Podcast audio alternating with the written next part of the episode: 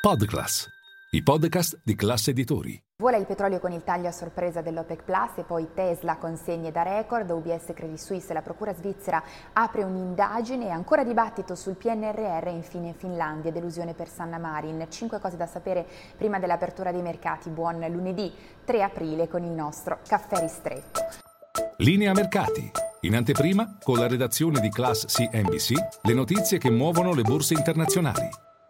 Uno, partiamo dal petrolio perché questo mese borsistico di aprile si apre con un vero e proprio balzo nei prezzi del greggio, in questo momento più 5% con il WTI che è tornato intorno a quota 80 dollari al barile. Questo dopo il taglio a sorpresa annunciato dall'OPEC Plus, il cartello dei paesi produttori di greggio nella giornata di ieri, verranno tagliati a partire da maggio fino alla fine dell'anno un milione di barili al giorno. Questo per sostenere i prezzi del greggio, l'effetto è già visibile, lo abbiamo detto, ma ci sono analisti che vedono il barile tornare intorno ai 100 dollari presto. E poi eh, due, veniamo a Tesla, consegni da record nel primo trimestre dell'anno, i numeri sono stati diffusi ieri, oggi la reazione in borsa del titolo Tesla, consegni da record abbiamo detto intorno alle 423 mila unità, in crescita però solo del 4% rispetto al trimestre precedente, ma del 36% rispetto ad un anno fa. In particolare il mercato sta osservando con eh, attenzione la strategia di Elon Musk di tagliare i prezzi fino al 20% in alcuni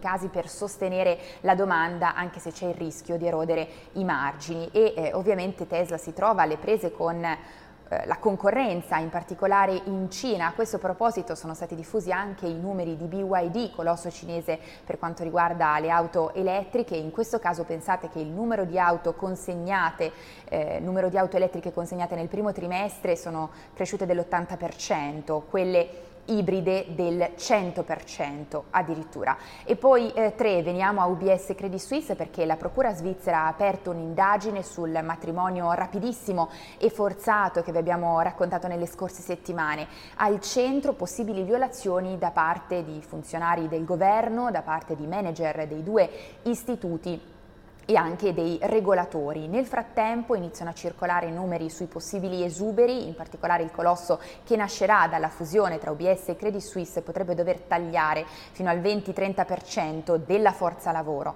E poi quattro, veniamo ai fatti di casa nostra perché continua il dibattito sul piano nazionale di ripresa e resilienza, si temono ritardi, nel frattempo il governo è al lavoro eh, su un cambio in corsa per quanto riguarda quello che è la struttura di controllo sul piano con l'obiettivo di centralizzare funzioni e poteri su Palazzo Chigi. Intanto i ministeri, i singoli ministeri entro il 20 aprile dovranno comunicare quelli che sono i progetti in ritardo, incagliati proprio per provare a spostare le risorse invece su progetti la cui realizzazione risulta più certa. Sempre a proposito di PNRR, domani il ministro dell'economia Giorgetti incontrerà il commissario europeo al bilancio Han. E poi 5 concludiamo con con l'esito delle elezioni in Finlandia perché vince il centrodestra e dunque lascia dopo cinque anni la giovane premier Sanna Marin a pochi giorni dal successo diplomatico con il via libera definitivo